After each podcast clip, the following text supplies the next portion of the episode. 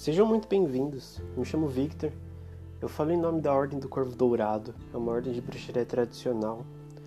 E embora eu não seja ainda iniciado nela, não esteja dentro ativamente, eu, eu tomei a iniciativa de vir falar um pouco para vocês sobre assuntos variados da bruxaria, é, de politeísmo, helenismo, assuntos assim. E que eu acho que vai ser de bom grado para as pessoas né, nessa quarentena se informarem. E para iniciar esse projeto, eu resolvi falar sobre a morte, como ela é encarada nos dias de hoje e antigamente. E eu, eu acho muito interessante a reflexão sobre a morte, logo no começo, porque para mim a morte é isso, ela é um começo.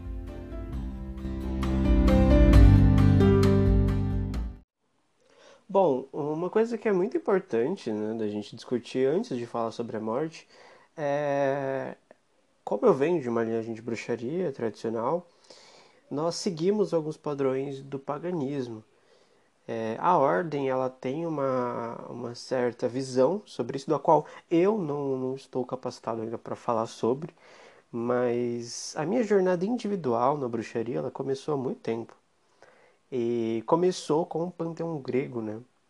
com, com a noção wicana e o neopaganismo, mas o, o helenismo ele sempre me chamou muita atenção, tanto que atualmente eu estou estudando bastante sobre ele e fundamentando muito mais, tra trazendo elementos do reconstrucionismo helênico para as minhas práticas individuais, enquanto eu não sou iniciado na ordem.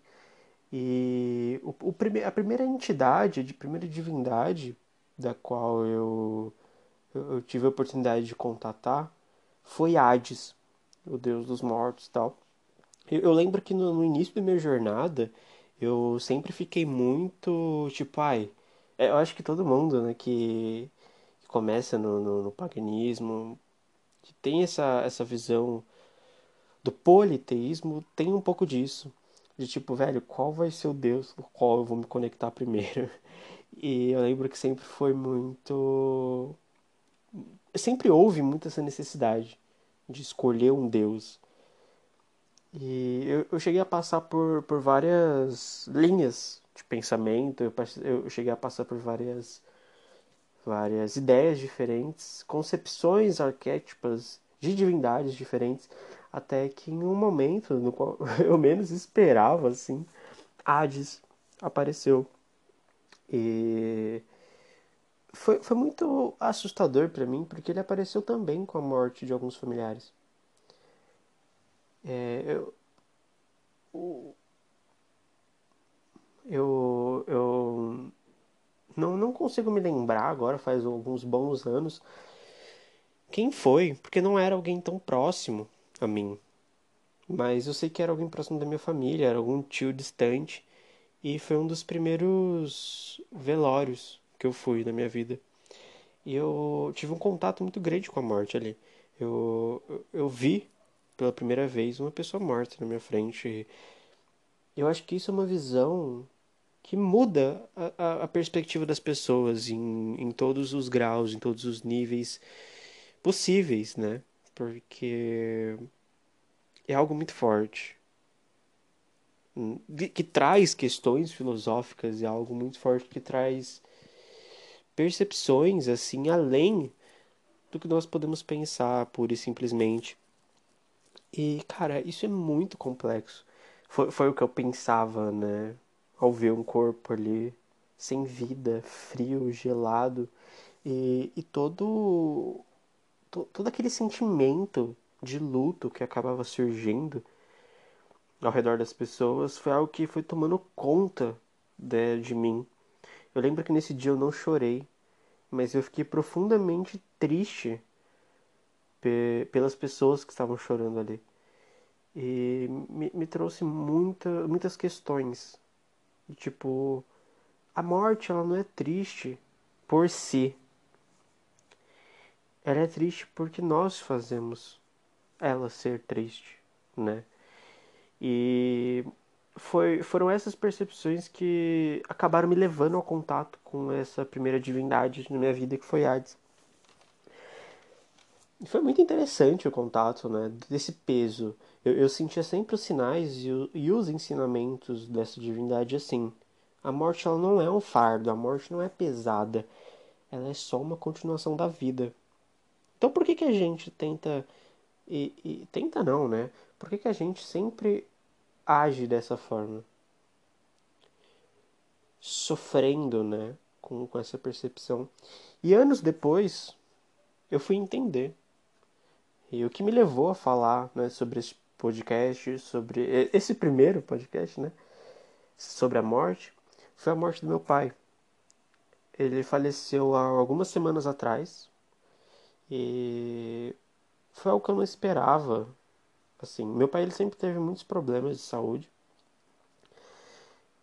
E foi, foi algo assim que eu já, já, já estava nutrindo na minha mente que viria a acontecer, mas, mas o fato de vir de uma forma tão avassaladora que, que acaba quebrando toda a sua expectativa diante do futuro e toda a sua visão diante do passado me trouxe de volta o questionamento sobre a morte. E dessa vez muito mais maduro né, do que quando criança eu, eu consegui não sei talvez ter uma percepção um pouco maior sobre ela.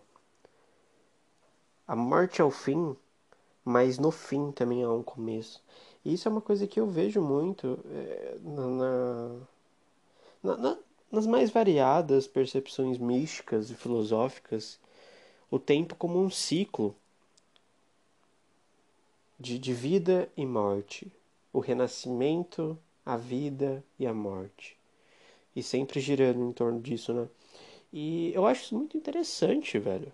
Porque se nós encarássemos a, a morte, o luto, a perda dessa forma, a gente talvez não sofreria tanto. Eu, eu particularmente gosto muito do filósofo Nietzsche, porque ele, ele na, na época que ele viveu, ele tentou lutar muito contra a moral cristã. E, é, e ao meu ver, é justamente essa moral que traz o, o tamanho sofrimento pra gente diante da, da morte, né? Diante do, dos mistérios que que é que vem, né, após a vida. Porque e, e, o ponto é que não deveria ser assim, porque se você quer uma religião que fala sobre a morte de uma forma tão pura e tão bela, é o próprio cristianismo, né? E a morte de Jesus é uma morte extremamente simbólica, que, que trabalha né, alguns conceitos numerológicos muito interessantes, porque ele renasce, ele se ressuscita ao terceiro dia e ascensiona aos céus, né? E não deveria ser encarado de uma forma tão pesada como é hoje em dia. E isso me, me trouxe muitos questionamentos atualmente de novo, por que a morte é encarada de uma forma tão tão errônea, né? Pela, pela sociedade no geral. E uma, uma coisa que sempre me acompanhou na minha jornada mágica, uma coisa que sempre me trouxe vários questionamentos, é do porquê que nós, nós temos uma percepção tão egóica, né? E quando eu falo de ego, eu me refiro às mais variadas formas de se entender o ego, desde Freud, Jung, até percepções mais atuais, né, que, que tratam o ego como uma, uma simples uma, uma, uma, simples transmissão de energia no nosso próprio cérebro, né, com os nossos neurotransmissores e essas paradas, uma, uma simples parte do nosso cérebro que atua com a individualidade que inclusive é um assunto muito interessante que pode ser aberto, né, daqui para frente, sobre, sobre essas partes do nosso cérebro e como nós vemos isso. Eu gosto de relacionar essas coisas com os psicodélicos, que eu acho que é muito interessante também para se entender a morte, né? A morte do ego, o, o, a desconstrução do ego dentro dos psicodélicos, dentro dos enteógenos, é um assunto que me me fascina demais. Eu sou uma pessoa que trabalha muito com a quimiognose em alguns processos, que consagra a ayahuasca há mais de 5 anos. E acho que mais de quatro, na verdade. Acho que fez quatro, eu não lembro. Mas, enfim. É, é interessante ver, por, por esses diversos padrões, o que seria o ego. E como o ego traz em si mesmo um grande apego. Uma fonte, assim, incontestável é, de apego, sabe? De você pegar em algo e não querer soltar. É a posse, né? na, na mais invariável forma da posse. E eu vejo que é um dos grandes males da nossa sociedade que está sendo fundamentada pelo capitalismo também. Eu acho que dá para se relacionar tudo isso. Com, com, alguns anos de questionamento sobre a morte, eu cheguei à conclusão de que a morte ela não está completamente ligada à moral e muito menos à nossa ética ou pura e simplesmente ao nosso ego, mas sim os fundamentos da nossa sociedade. Nós estamos extremamente apegados e fixos a padrões da qual nós supervalorizamos, né? O capitalismo trouxe muito dessas coisas pra gente e eu não critico o capitalismo, né, como forma econômica. Eu gosto muito da visão marxista da, da, da base da sociedade e da revolução da sociedade. Uma coisa que é interessante também, né, a gente pensar, Marx ele nunca propôs o comunismo como uma forma de substituição do sistema econômico, né, mas sim de uma mudança social. E eu acho que as pessoas não entendem muito disso. Eu não sou nenhum grande estudioso de Marx, mas é, essa distinção é muito importante, porque hoje a gente vê uma dicotomia muito muito errada, né? quando a gente vai discutir sistemas econômicos, mas eu, eu critico a, a base social do capitalismo, né? Que está totalmente ligada, né? Aquela exploração e a posse de bens materiais que acabam se movimentando para outras áreas da nossa vida. Acaba indo também para apegos emocionais, apegos familiares, é, apegos de bens, de objetos não, não que seja um capital, mas sei lá, a gente tem uma tendência a se fixar em alguns padrões que, que simplesmente não tem explicação, sabe? Sei lá, eu, eu tenho irmãos mais novos e eu vejo a, o, o crescimento né, exponencial deles, da, da consciência deles se formando, a consciência deles se elevando e vindo para um, um outro patamar de crescimento, né? E é muito interessante notar algumas frases, o, o, o enraizamento do ego, né? O, a, sei lá, frases como meu, minha, palavras, né? Como meu, minha, sua, que não eram ditas, não eram ditas quando eles tinham dois, três anos, mas que passam a ser ditas depois de cinco, seis. A, a individualidade, né? E dentro da percepção psicológica das coisas, eu também ainda não me formei em psicologia, mas pretendo. Então eu posso estar falando bosta aqui. Mas é a minha percepção sobre isso. O, o ego, ele não é uma coisa ruim, né? E dentro dos meus estudos, de, de psicanálise principalmente, com Freud, Jung, eu percebo que o, o ego ele tem uma ele tem que se consolidar para que a consciência mais pura surja em Freud o, o ego ele precisa vir para que o id lá depois acabe surgindo e em Jung também, né? Jung, se eu não me engano, é ele que trata a psique como aquele globo do qual a base é o ego. E aí tem algumas camadas, tem a camada mais externa e vai subindo assim. To, todos, todos esses caras eles adotaram perspectivas para o que seria a psique, mas enfim. Eu recomendo que vocês estudem sobre isso também, porque é muito importante para se entender alguns padrões mentais que moldam a nossa sociedade, né? Mas a gente co começa a criar o ego muito cedo para ter base para viver nessa sociedade, né? E eu, me, me falta pesquisa sobre o assunto. Eu, eu gostaria de entender, talvez, como seria as percepções sociais de, de antigamente. Quando eu falo antigamente, eu me refiro ao período histórico antiguidade. Como, como era, né, esses padrões das crianças mesmo. Eu, eu acho que vai carece de estudos mesmo, mas eu acredito que tem uma falta de estudos sobre isso, até porque não tenha fatos. É, os documentos né, que se referem à antiguidade são muito escassos e pouco. É, poucas coisas falam né, sobre os moldes da sociedade nesses aspectos, sobre o indivíduo, né? Eu acho que seria muito interessante se a gente tivesse como descobrir coisas assim. Porque como seria, né, talvez a percepção de uma criança nascida na antiga Grécia em relação ao meu, o que seria o meu, né? A individualidade dela. Porque né, nessa época a gente pode supor com os fatos históricos que a gente tem, mas nessa época a noção de sociedade era uma noção muito unida. Tanto que na própria Grécia foi onde nasceu a política, o bem comum, né? Tem vários filósofos, vários filósofos que falam sobre a virtuosidade e várias noções de que você deveria crescer para ser o bem da nação.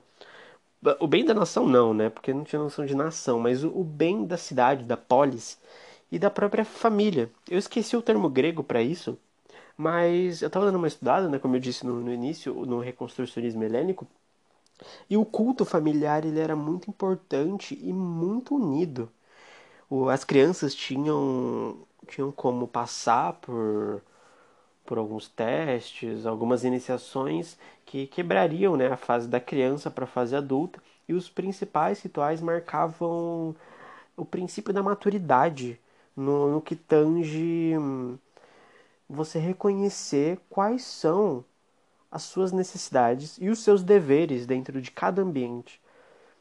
E tudo pautado no que seria para o povo e por pelo povo, né? Isso é muito interessante em vários aspectos. Isso, isso pode ser visto também em alguns mitos, né? De, de, o próprio mito de Zeus mesmo. É, de, de ser levado para aquele monte, eu esqueci o nome dele agora, crescer por, por algum, ser, ser ensinado né, por alguns seres e depois retornar para salvar toda a humanidade. É, Zeus, ele tem um epíteto que é muito, muito importante. Eu esqueci agora o nome do epíteto. Sempre estava na minha cabeça. Eu estava pensando muito sobre isso é, nesses últimos tempos também, que é o epíteto da criança, da criança divina, da criança salvadora. Que a gente pode ver esses arquétipos também em, em vários outros lugares da do, do mundo, né? Na, na, na Índia, com o hinduísmo, a gente tem Krishna, próprio Jesus, né, como criança divina, criança que vem trazer a salvação. E isso, isso é um arquétipo muito interessante, né, porque é a criança que vem para fazer o bem comum, para salvar a todos. E eu percebo que atualmente nós, nós perdemos essa pureza das crianças, nós perdemos a pureza dos próprios seres humanos também. Zeus tem vários epítetos de que, que ele já está na sua forma adulta, né, na forma de Zeus mesmo,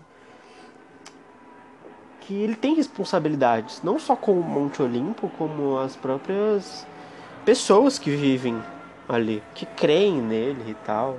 Tem responsabilidades, deuses também têm responsabilidades.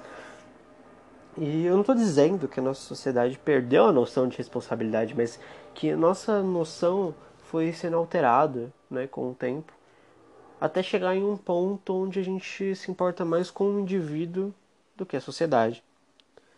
E tem vários é, sociólogos que também apontam para algumas coisas assim. E, embora a sociologia tente sempre a ver as pessoas como um grupo, eu acho que Max Weber ele foi um sociólogo que ele teve uma técnica muito interessante de, de trazer alguns conceitos é, de analisar a sociedade como um todo, né?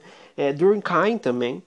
Eu, eu acho que Durkheim especificamente, eu acho que foi assim um sociólogo muito interessante nesse aspecto, porque ele dividiu a sociedade em alguns grupos menores, como se fossem micro-sociedades, né? E começou a avaliar elas diante daquilo. Tem um texto, eu não lembro se é um livro ou se é um texto do, do Durkheim, que ele fala sobre suicídio. E como a nossa sociedade mata os indivíduos, né?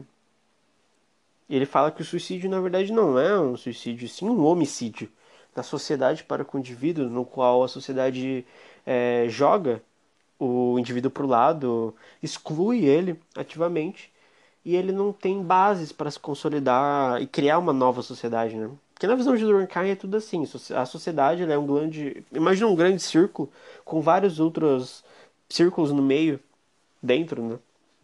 E dentro desses círculos, vários outros círculos dentro desses círculos, e isso seriam as sociedades, as comunidades. E existe uma diferenciação entre, se não me engano, é a sociedade secundária e a primária. Mas, enfim, o, o podcast não é sobre a sociedade, a gente poderia fazer um também falando sobre isso, que é muito interessante. Mas o fato da gente se apegar tanto, talvez hoje, aos, ao indivíduo, e seres humanos não são seres individuais, né? Nós precisamos viver em grupo, faz com que a gente tenha uma, uma necessidade de apego muito, mas muito grande. Não só com as coisas, como também com pessoas. Porque não, a, a nossa visão não se pauta mais na visão de que somos uma comunidade e aqui precisamos conviver juntos. Não, nós partimos da noção de que eu sou um indivíduo e preciso viver eu preciso lutar.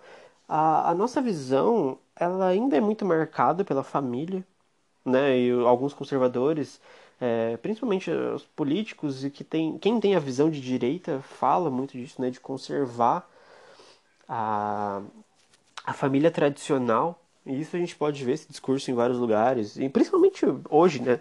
2020, onde existe muito né, dessa divisão psicológica, sobretudo. Mas é, é muito, não sei, complicado, no mínimo, de se entender as mudanças né, nesse aspecto da, da família para um indivíduo e é esse pulo né, do indivíduo para fora daquele âmbito familiar no qual ele vai se encarar como puramente um indivíduo. Ele não precisa mais se importar com alguém. E nas, na, nos moldes sociais de hoje, você também não precisa nem casar você não precisa ter um filho, você não precisa se unir de alguma forma e fazer esses laços familiares, né? E ao mesmo tempo, nós somos extremamente apegados a pessoas, a emoções, a matéria. E não dizendo que antigamente não havia isso, né? Eu, eu não gosto do conceito de direita da família tradicional, até porque ele revive um, uma tradição que para mim é muito errada, né? Ou seja, eu sou um pagão, eu trabalho com as artes da bruxaria tradicional, mas, cara, reviver a tradição da qual eles querem reviver, para mim é um absurdo. Mas isso não vem ao caso, né?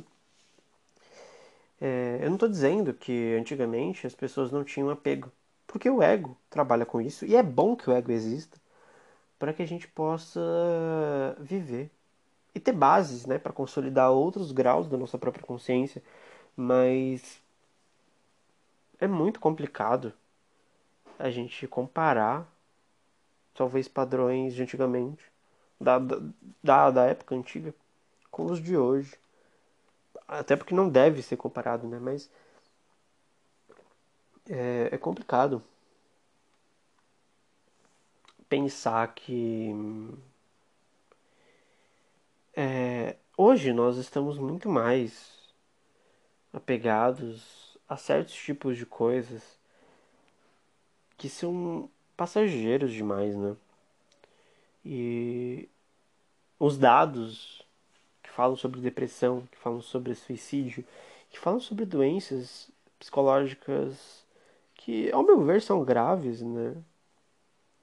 Ansiedade e alguns desses distúrbios esteja em, um ambiente no qual nós temos tudo. Sabe? Nós temos tudo hoje. E nós nos apegamos demais a tudo isso. Eu, eu tinha visto um estudo, eu não, não lembro o nome dele. Era um estudo em inglês de uma universidade. É, nossa, eu realmente não lembro agora. Mas, mas enfim, ele falava que a depressão estava extremamente ligada a fatores do passado só que a, a, parecia haver no, no indivíduo alguma coisa que impedia que ele pudesse ver as coisas de uma forma geral. Então, tipo, ele lembrava de um fato do passado, só que ele não via o passado de forma geral. Ele fazia um recorte e exclusivizava, não sei se essa palavra existe, me desculpe, alguns pontos do passado que normalmente eram os mais ruins e os que trouxeram traumas para ele e definia aquilo como tudo que aconteceu no passado dele. Então, sei lá, tô lá e antigamente eu terminei um namoro. Só que. E esse namoro me fez sofrer, né? Só que dentro desse passado meu, não só viu, não só houve términos de namoro. Não, não só houve meu sofrimento, né? Houve diversas coisas. Mas a pessoa depressiva parece ter uma incapacidade de ver o fato de uma forma geral. E isso é o que gera o sofrimento, né? E isso é um apego. Isso é um tipo de apego emocional. Você se apega à sua dor e você pega assim, né? Coloca ela no seu peito, carrega ela e fala: Isso aqui é meu. Isso aqui é meu. E chega um ponto que você não consegue nem mesmo se abdicar disso. Você não consegue largar, porque aquilo é seu. E dentro da nossa sociedade, que é extremamente capitalista, que valoriza muito o que é seu e o que é do indivíduo, é muito difícil a gente abrir mão. É muito difícil a gente dar. Muito, muito difícil a gente soltar. E eu acho que a morte, ela é tão dolorida por conta disso. Assim, se nós formos olhar no passado, sempre houve luto. Né? Os ritos funerários e o Egito ele é um grande exemplo disso, mas parece que hoje em dia nós temos um, gosto pelo sofrimento. E eu não estou dizendo para você não viver o seu sofrimento, porque isso é extremamente importante para que você lide com isso e solte isso para fora, mas pensa por que, que a morte tem que ser algo estritamente dolorido, do qual você vai chorar e chorar durante semanas, do qual você vai ficar triste durante muito tempo. E se baseia muito nisso, porque você perde algo que é seu. E a nossa sociedade de hoje, ela não está preparada para perder algo que é nosso. Na verdade, eu acho que o ser humano nunca esteve preparado para perder. Porque não é da nossa natureza perder algo que nós temos. Isso traz sofrimento. E esse sofrimento deve ser sentido sim, mas não perpetuado. É, eu, eu, eu venho de uma família cristã e assim, pessoalmente, eu, eu acho que os valores cristãos, do jeito que estão hoje, eles perpetuam o sofrimento, sabe? É, é claro que eu não estou dizendo sobre todos os valores cristãos, mas eu digo sobre do qual, da onde eu nasci, sabe? O, os velórios em que eu fui, é, a, o luto pelo qual eu passei dentro de um ambiente familiar cristão, ele é muito dis, distoante do que eu sou e da forma como eu encaro as coisas, partindo de uma visão politeísta, partindo de uma visão um pouco mais ampla dentro desse espectro espiritual. E eu achei isso muito interessante, no mínimo, de se pensar, sabe? É, os, os, funerais, o luto né, da igreja, ele é feito de uma forma é, muito. Eu não sei dizer uma palavra para isso. Muito de tipo, velho. Eu vou, eu vou colocar um corpo aqui e você vai reunir as pessoas que gostavam dele e vai todo mundo chorar diante desse corpo. Tipo, mano. E, e, ao mesmo tempo, o que é proibido, o cuidado né, com esse corpo. Tem, tem várias leis que acabam proibindo. Eu também já li um texto sobre isso que fala sobre as pessoas não terem tanto contato com a morte quanto deveriam. Porque o que a gente faz é dar o corpo morto lá para as pessoas cuidar, e depois que cuidou, você vai lá e chora por ele, já tudo bonitinho, tudo arrumado. E para mim isso não é o luto. Para mim isso não é a forma de se lidar com aquela, com aquele, com aquela coisa, sabe? E principalmente com esse lance do Covid-19, né? A gente. Eu, eu pelo menos vi muito um, reav um reavivimento né, dessas, dessas questões. De tipo, mano, tem pessoas morrendo dentro de casa, velho. Morrendo. E a gente não sabe o que faz, sabe? A gente não sabe o que faz ali. A gente perdeu o contato com o nosso corpo, os nossos cuidados com os nossos mortos. A gente não cuida mais dos nossos mortos, a gente chora por eles. E cara, em momento nenhum a gente deveria chorar pelos nossos mortos. Quer dizer, deveríamos e devemos, mas não de forma perpétua como encaramos hoje em dia. Nós temos que cuidar, cara. Nós temos que ter carinho. Nós temos que pegar aquele corpo e, por que não, nós mesmos maquiar, cuidar, limpar. É claro que tem fatos e fatos, né?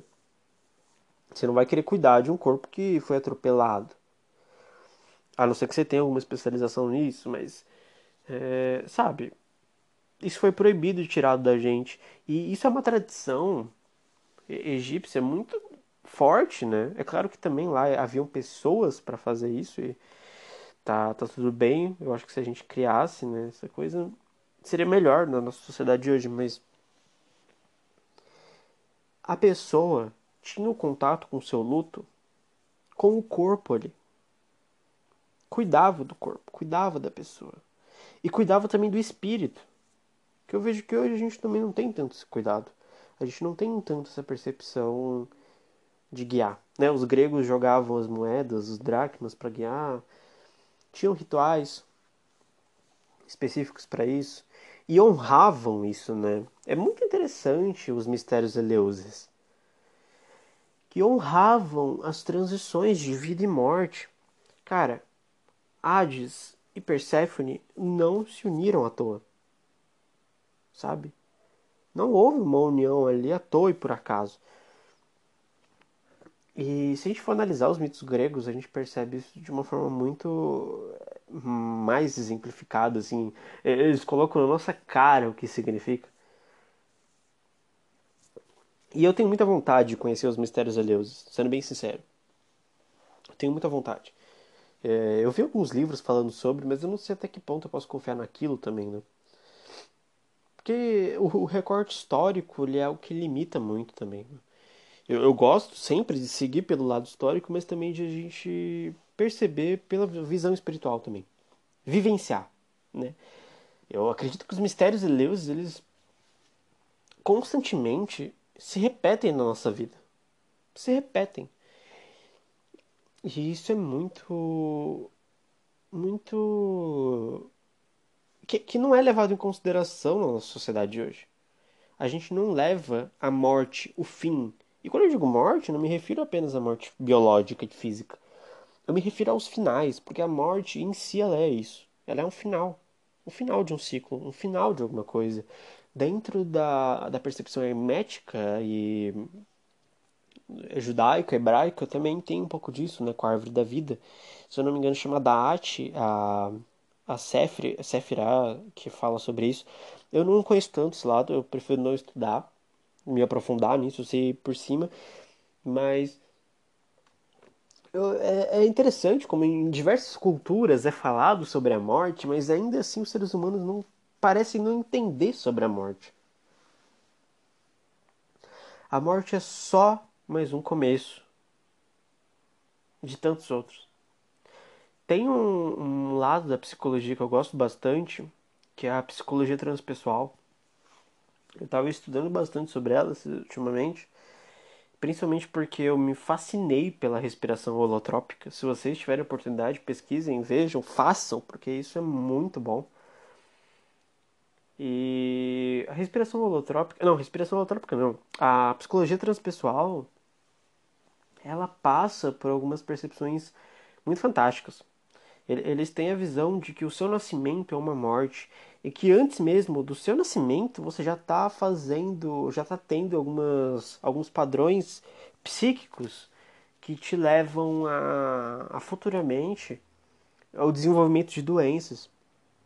Com o tratamento, né, com a respiração holotrópica e com a catarse, né, que vem daquilo, é, eles capturaram alguns desenhos muito simbólicos sobre isso, né? E que deve ser debatido, e eu não entendo ainda, porque hoje não é tão falado sobre isso, né?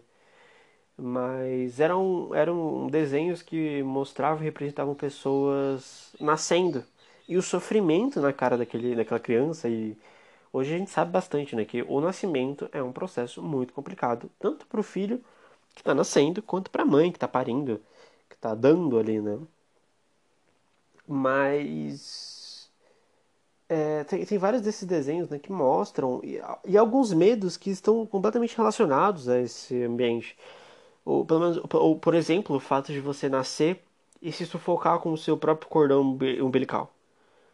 Ou você nascer e se sufocar com a vagina da sua mãe, com a vulva, né, naquela, naquela região ali que prende, na, na hora de sair a cabeça. É, são, são coisas que posteriormente evoluíram para alguns medos inconscientes e alguns processos assim é, desequilibrados da psique daquele, daquele indivíduo. E a morte, ela é tão traumática quanto a vida, porque se trata da mesma coisa. E a união de Hades e Perséfone, eu acho que representa exatamente isso. É, Perséfone, né, como a rainha do submundo, ela representa o final. Assim como Hades, na sua figura, no seu epíteto mais temido por todos os gregos, também representa o final. E Core, Coré, como representação da vida, filha de Deméter, ela também representa a vida, que também representa o final, porque representa o nascimento. E não tem como haver um nascimento sem haver a morte. Eu acho que é isso que a nossa sociedade precisa entender um pouco. Não tem como um projeto ir para frente se não há morte. Não tem como a vida seguir se não tem morte. Não tem como uma ideia ir para frente, evoluir se não tem morte. Se a gente for ver também padrões é, biológicos, a gente consegue perceber isso. A evolução das espécies só acontece porque tem morte. Sabe? Se milhões de milhões de anos atrás, nossos antepassados, sejam eles é, mais, mais macacos ou não, seja aqueles seres que eu esqueci o nome lá, lá daquele período antes da, dos animais virem para a Terra, né? Eles viam no mar. Se aqueles seres lá eles não, tiverem não tivessem morrido, a gente não estaria aqui hoje. Né? Se milhões de dinossauros não tivessem sido fossilizados, possivelmente nós não estaríamos hoje aqui. Se os Neandertais não tivessem morrido, nós não estaríamos aqui. Sabe? A evolução das espécies só acontece porque a gente morre. E é claro que, ó, eu não estou falando, né, biologicamente, dos seres humanos em padrões evolutivos. Estou dizendo sobre a nossa própria existência mesmo, né? Como se fosse um pouco daquele efeito borboleta. Porque é uma coisa que as pessoas também precisam entender, que é completamente errado a gente relacionar o ser humano como um ser puramente biológico. É... Hitler fez isso, né? E muitos outros dessa época fizeram isso e perpetuaram um preconceito absurdo de superioridade racial. E não é isso que eu tento fazer aqui. Estou dizendo que sei lá, o fato de pessoas morrerem fortalecem as pessoas futuras. E é por isso que precisa haver um culto ancestral. É por isso que muitas sociedades, muitas culturas tinham o culto da, da ancestralidade, né? De honrar as pessoas que vieram antes, que puderam proporcionar que eu estivesse aqui. E proporcionaram coisas boas e ruins, porque seres humanos são assim e fazem coisas assim, né? Eu acho que quando nós falamos de morte, uma função arquétipa da morte, e como a nossa mente lida com os fins, com pessoas morrendo, é, é disso que nós precisamos lembrar. Nós precisamos honrar. Não honrar o luto, mas honrar a morte como uma, uma posição né, para recomeçar. Hoje no Brasil, nós estamos chegando a 70 mil mortos por Covid. E é muito triste. É muito triste. Eu não imagino o trabalho que deuses relacionados à, à morte, ao submundo, à passagem estão tendo agora. No mundo, eu não, não sei o dado ou estatísticos de hoje, mas a gente já passou da, da casa dos milhares.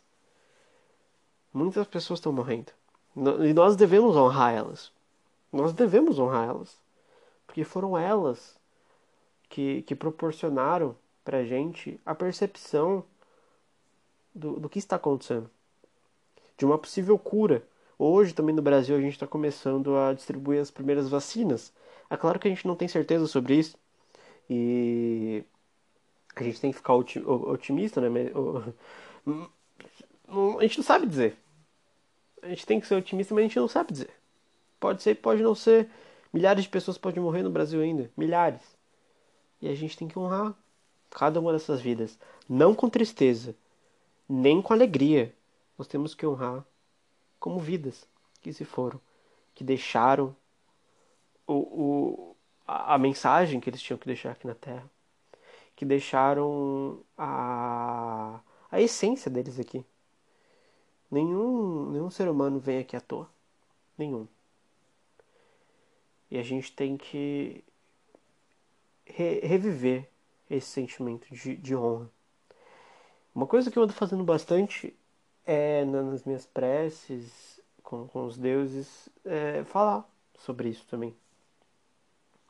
Principalmente com Hades, que é um deus que eu tenho esse contato.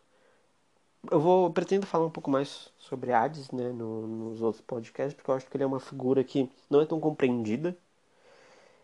E é muito hoje entrou na moda, né?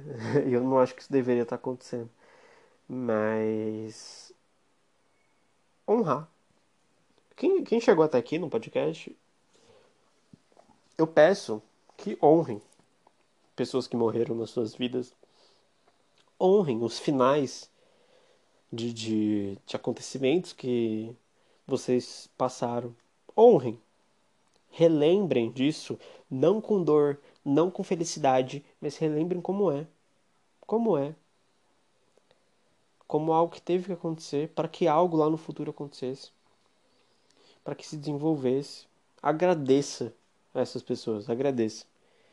Como eu disse, é, hoje faz duas semanas, 14, 15 dias mais ou menos, acho que 16, eu não sei exatamente, que meu pai faleceu.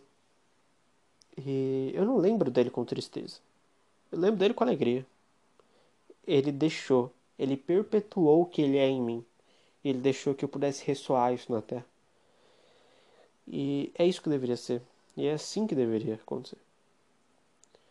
Choremos por nossos mortos, mas que a gente possa lembrar deles com felicidade.